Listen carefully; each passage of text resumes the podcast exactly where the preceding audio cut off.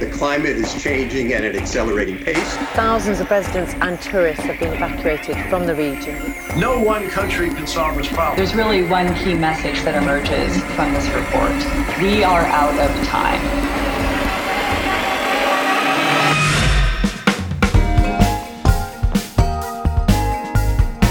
Welcome to Climate Change and Happiness, an international podcast that explores the personal side of climate change your feelings, what the crisis means to you, and how to cope and thrive.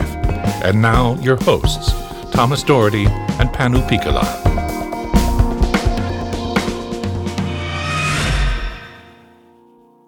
Hello, I am Thomas Doherty.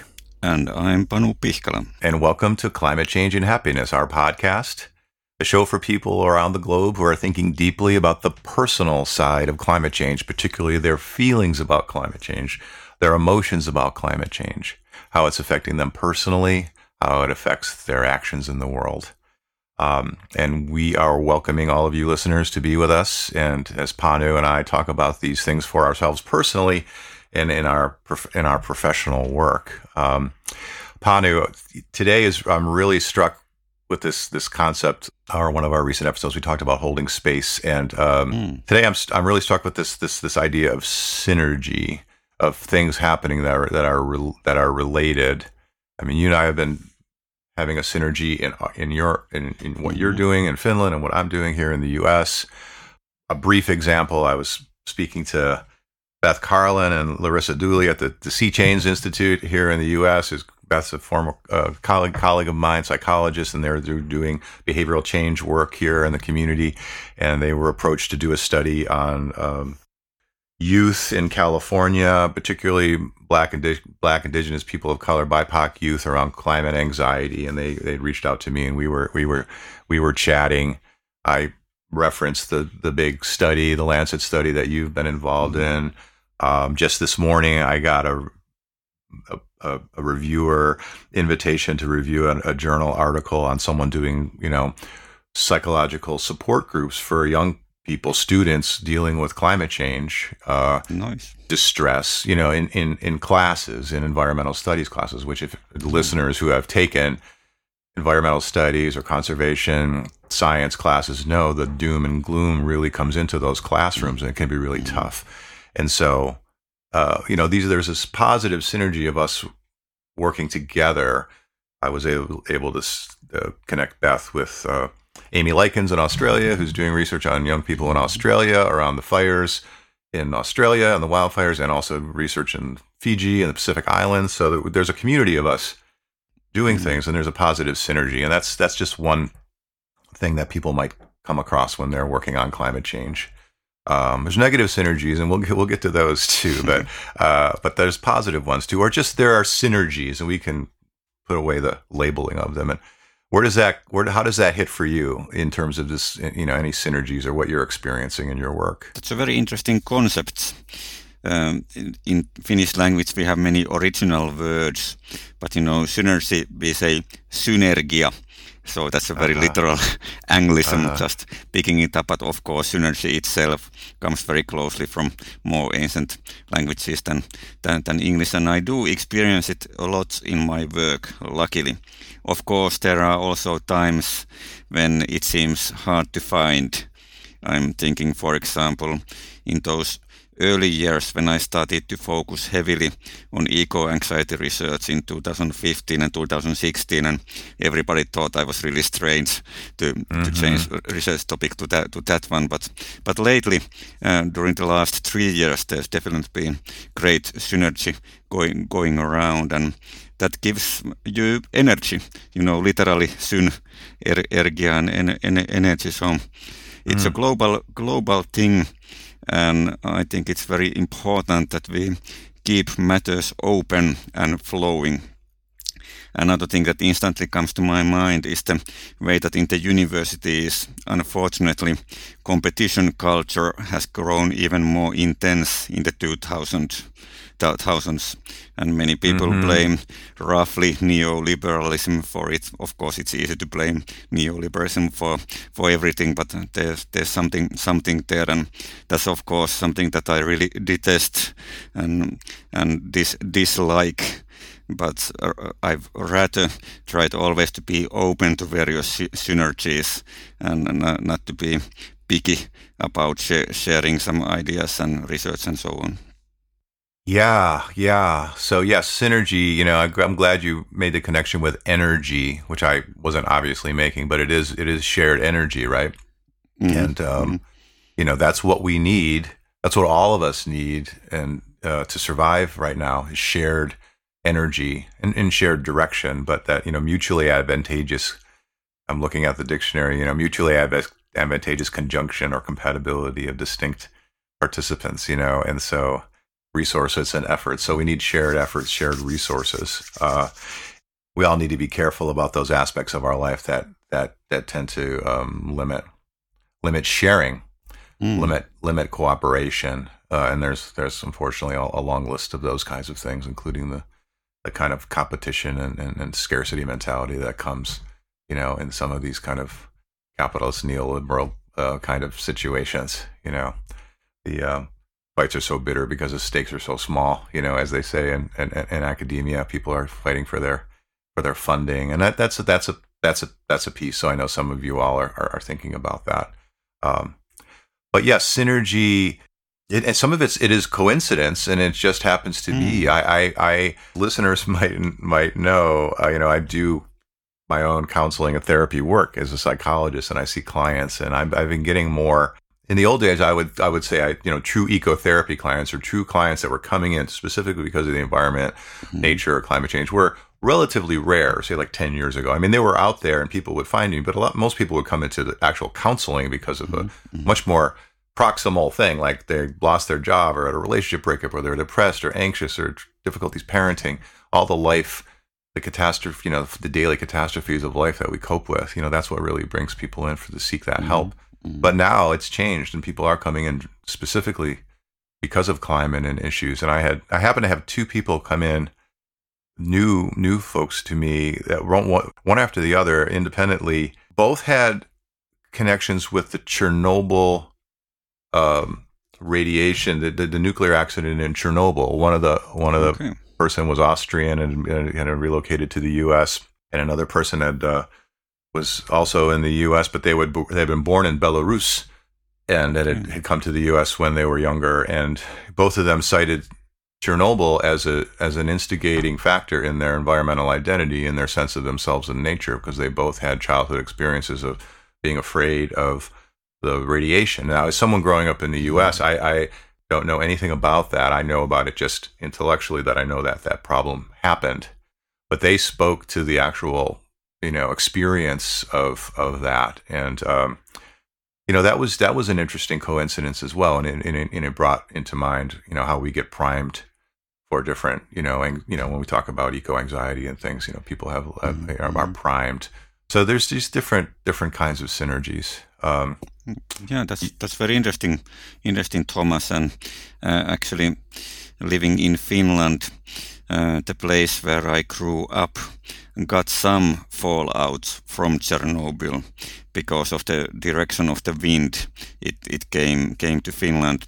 Nothing even nearly as bad uh, as in Belarus, for example but still there's been a long-standing discussion uh, about the e effects of the radiation and in some areas still if you pick up mushrooms you should boil them uh, one extra time because they have still deposited radiation from Chernobyl so so that's sort of close to me and that brings me to another aspect of synergy um, or close to it as a word uh, is synchronicity mm. this old concept of two things happening uh, roughly at the same time or in some connection with each other so that for the person there is a, a meaning uh, born uh, in relation to that connection.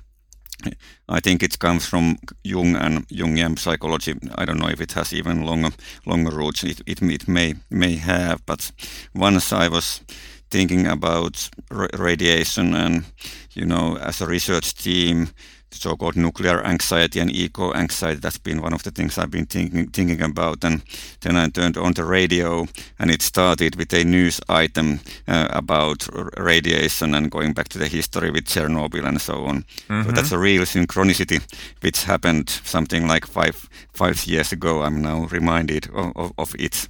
And of course, many of these things um, people can say they are just go in, in incidences and so on, but still they are part of numerous people's lives in complex ways. Yeah, so it's a meaning, you know. So we're all making meaning about these connections, and we live in a lot in systems. We're embedded in systems, and there's things are happening. So yes, I think you know Eh, for everyone who's listening, just kind of sitting, you know, taking a moment and just thinking yourself and feeling in the moment, again, taking a breath and saying, okay, here I am. I'm embedded in all the systems of my life, and there are potential synergies that are happening.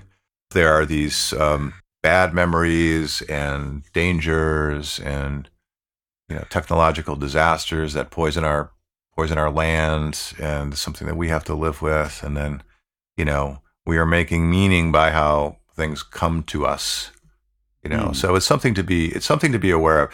One synergy that's problem can be problematic uh, is synergy of the you know media taking in media imagery and social media and the news and being a you know like a news junkie as we might say in the United States. Mm-hmm. You know that that floods us with all kinds of disparate information and factoids and and ads and, and headlines and things like that, which can create um, uh, all kinds of synergies, some of which are really overwhelming, you know, and it mm-hmm. overwhelms our nervous system if we take in too much, you know. So if you take in too much disparate, troubling information that you don't have any direct connection to or control over, it's it's just the perfect recipe for for a sense of global anxiety and a global angst. Yeah, exactly. Weltschmerz, as we say. And so, so there's a synergy. Now, if I if I'm more mindful of what I'm taking in, and, and directing my attention toward news or research or things that are interesting and helpful to me, then there could obviously be a positive synergy, and we can all get on that positive synergy of finding things that are really fascinating and inspiring. Yeah. Um, so again, yeah. Uh, I've heard and read from you, Thomas, at quite early point during the 2010s, this advice to limit one's climate diet. And of course, now, both in relation to COVID 19 media coverage and eco anxiety and climate anxiety, that ad- advice has become more widespread. Uh, but I link you with one of the early uh, early advice givings of, of that, and I strongly resonate with it. And there's energy also in the news cycles, and there's some conscious design, I think, especially of the American news culture that tends to suck one in and, you know, even causing some addictions and so so on. So it, it, can take strength of will. That's another thing that we might discuss more sometimes. This mm-hmm. old, old, idea of strength of will and social support can help a lot in that. That of course, but that's something that I personally do also. I don't actually usually read the news in the morning. I start my mornings more gently and do some research and reading and only then check out the news. Of course, I'm in a sort of privileged position that there's no uh, instant threats coming my way, but many people in the world are sharing that same position. It's not obligatory to immerse yourself right after you have woken up to the news cycle. Yeah, I would second that. Uh, uh, as a speaking as a clinical psychologist and a doctor, I would second that very much. That prescription of of, of not immersing yourself. Uh, uh, no, it's it's it's really it can be really it can be really toxic, and some people can can surf that can surf that wave for a while, but I think eventually you'll be inundated uh, by it, and it becomes a an addiction. It becomes an addicting kind of kind of situation, um, and um, yeah, we don't we don't really have control uh, of the medium. It's it's it's a machine that's much more powerful than us, um, and I don't think you know it, you know our, our, our frail human psyche and our senses can get can get over can get overwhelmed. Uh, yeah, yeah, I very strongly resonate with that. Thanks for under, underscoring that. And in the workshops and lectures that I'm giving as part of what I do, I've in an increasing manner met people who are very compassionate and passionate about environmental concerns and who have trouble uh, facing the news or staying in touch with the news and of course then I'm trying for my part to share the ad advice for, for them. And sometimes people have creative solutions like one person who had sort of given the responsibility of following the news uh, to her husband who was more okay with that. And so the, then the husband sort of distilled the news in a not so striking imagery fashion so that it was easier to take, take in. So so there's some creativity around this but I that's a problem in Finland I would say too yeah, and I think teaming up, um, teaming up can be helpful. That that example has a kind of a almost a quaint Victorian kind of flavor to it. So some of our some of our, our listeners might rankle against having someone you know distill the news, a male distill the news for them. But I think it's really more about the the, the teamwork and this and this and the synergy, and mm. and taking taking the time. You know, um, we should probably just spend a moment on this since we're here at this this this topic. Uh, the idea of a news what a, what is a news fast or like you say a climate diet. You know, it is really about just just as just in the same way we would think about how we would um, become reflective about any other aspects of our diets, like what kind of foods that we eat. Mm. I might want to be more conscious of what kind of foods I eat, how much sugar do I consume, or coffee or caffeine or alcohol uh, or or dairy products or bread or anything like that. And we might eliminate certain things from our diet just to become aware of their effects on us. And it's and it's a short term project to see what makes us healthy. And so that's something to keep in mind when you're doing a, a news fast. Like if you t- decided to not listen to the news for a day or a week, uh, sometimes that'll happen naturally if you're traveling or if someone is doing some sort of outdoor adventure where they're away from the you know from phones and internet. Um, but you know, again, it's an activity to help you be healthier, and it's a, it's an mm-hmm. experiment and it's a systematic activity because the first first sort of voice that comes up in a lot of people's head is, well, I I don't want to I don't I don't want to um, uh, you know I don't want to be uninformed I don't mm. want to be uninformed or somehow it's it's it's unethical for me to you know let go of the news. But it, that's that's not really the case. And if you try it, as I'm sure you've known, Panu, I actually feel more informed. You know, when I mm-hmm. break from the news for a few days, I'm much more informed about my life, what's going on around me, what other people are saying. Mm-hmm. Um, and and I actually know that I will hear important events that are happening in the world through my social interactions. Uh, mm-hmm. And so I am, I am not, I am in fact, I feel more informed in a sense of more, a sense of integrity, a sense of stability, you know. So there's a lot of ways to think about this, but you're, you're not burying your head in the sand. You're actually, in some ways, burying your head in the sand when you're, when you're just immersed in news all the time. Yeah, um, I think that's very, very well said, said Thomas. And wasn't it Henry David Thoreau who asked, "What's so new about news anyway?" A, from a sort of classical humanist position, we sort of know that there's both joy and sorrow going on, and reading Shakespeare or the Old Old Testament sort of gives the basic idea. Of course, one needs to also to follow it, but it's not obligatory to stay there all the all the time. And a sort of second advice that I usually try to give is related to what I'm been calling binocular vision or skill mm-hmm. of seeing two levels. Mm-hmm. Binocular vision comes from Bion yeah. this pioneering psychotherapist. I've been using it in the sort of media literacy sense that focusing your eyes and senses uh, both on the good and the bad and realizing that the news flow is geared towards the bad and threatening for some good reasons and for some bad reasons, you know, like trying to get more viewers and readers by uh, show, showing graphic imagery of violence. That's usually not necessary in an ethical ethical sense, for example. But so that this skill of seeing two levels is something that some Finnish psychologists have picked up their recommendations related to eco-anxiety also. So, and that tells something of the commonality of the problem in more strong forms of eco-anxiety, where it can easily feel that there's nothing good happening in the world and it's just all going down, down, down.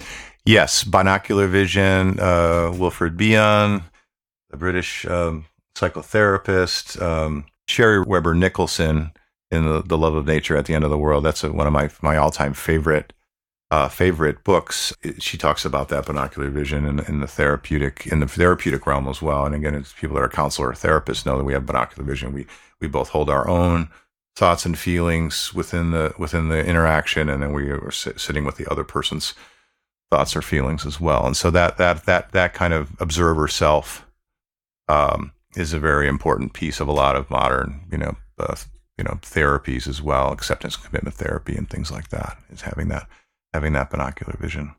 So yeah, you know, like like you say, uh, Thoreau.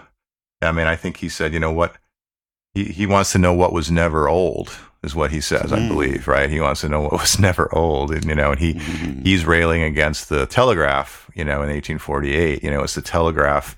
Everybody suddenly realizing they have to know what's news and what's happened in Europe and things like that. So yeah, these issues around media uh, have, are not new.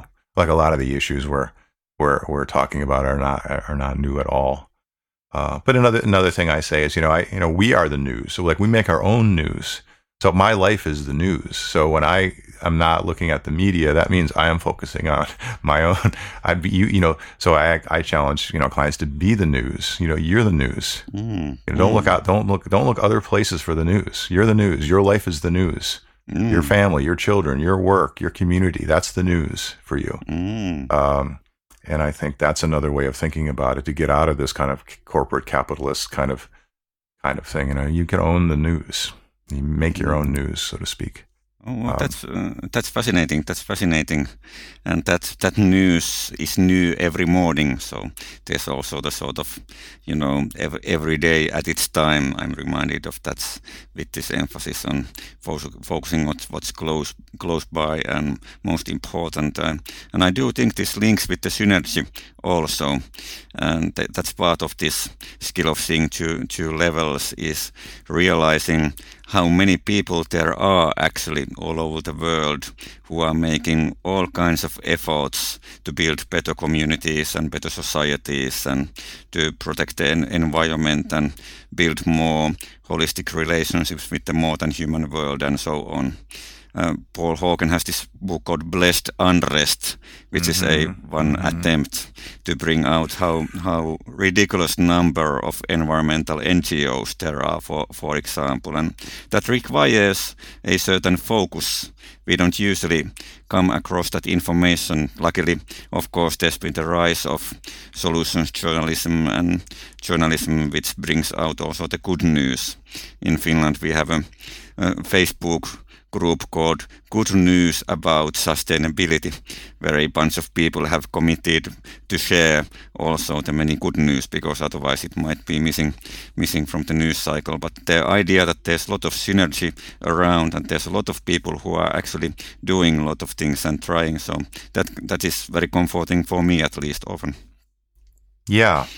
Yeah, there is a lot of you know, so that that speaks to more how do we direct our our, our searchlight into the news and be more selective. A couple of other practical things, you know, um, uh, analog news is different than uh, electronic news. So reading the newspaper, mm. which is I know an older an older concept for people, and sometimes it's even hard to get a, a, good newspaper. But you know, reading paper news is a different experience in our nerve to our nervous system than than mm. than a web news, and so and it's a great experiment to try. But take a well known, any well known reputable paper, I'll just name. Well, reputable is questionable depending on who or what our listeners think about the news. Uh, but like, just say a, a, a, a, seemingly known paper like the New York Times. Now, it's one thing to get on the New York Times website and drill down into all those stories. Um, but uh, that could often lead us leave us drained and uh, exhausted and you know confused. But if I sit down with the paper and and and look through it, the the, the media the, the information comes at me in a different pace, and, and I see more of a an ecology of different different things going on in different aspects mm-hmm. of the world, mm-hmm. and there's a pacing there.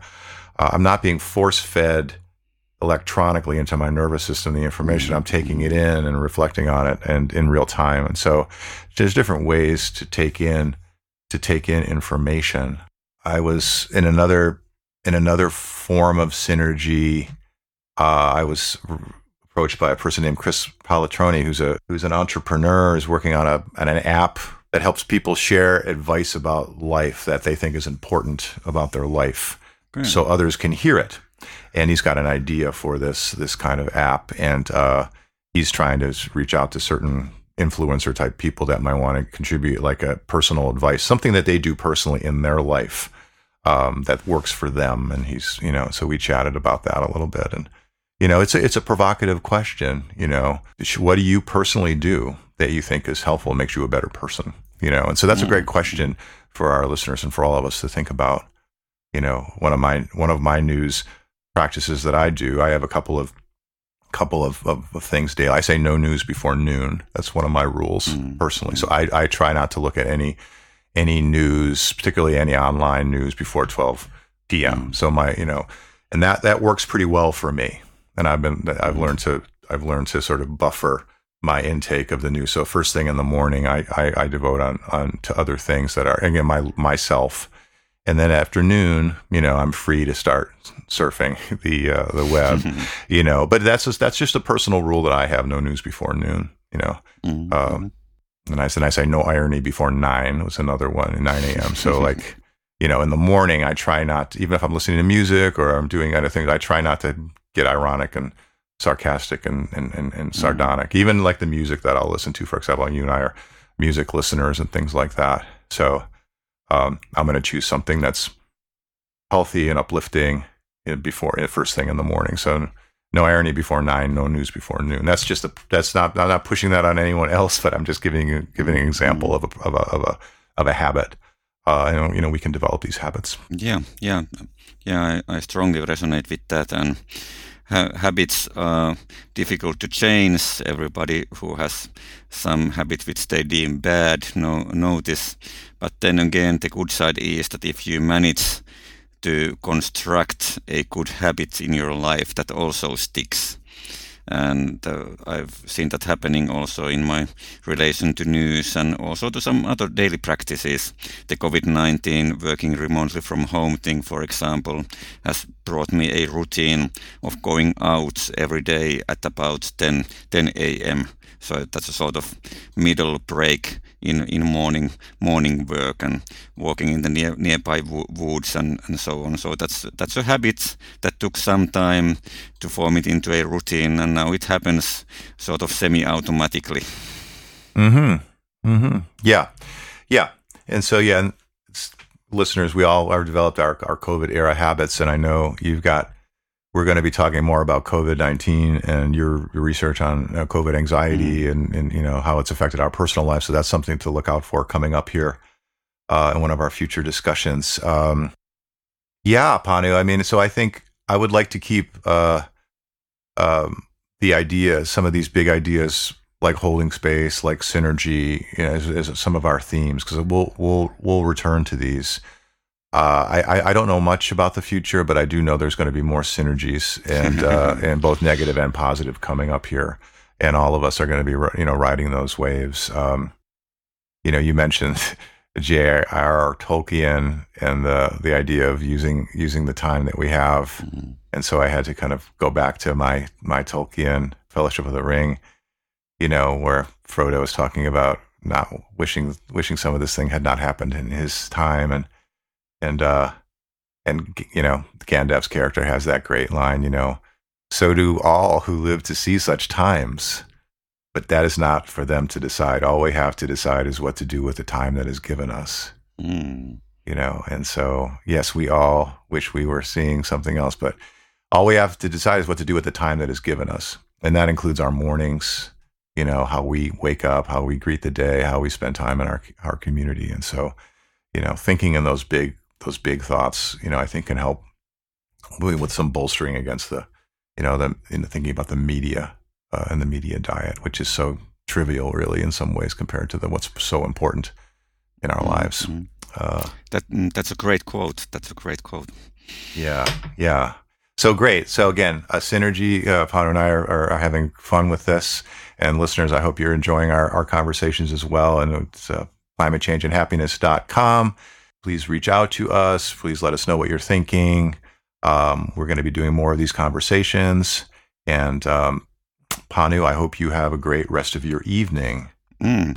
Uh, thanks, thanks for the lovely discussion again, Thomas, and have have a good day there, uh, where the sun is still shining a bit higher. Yes, we're celebrating the equinox today, and so um, that's a beautiful time of the year. Take care. You too. Take care and thanks, listeners.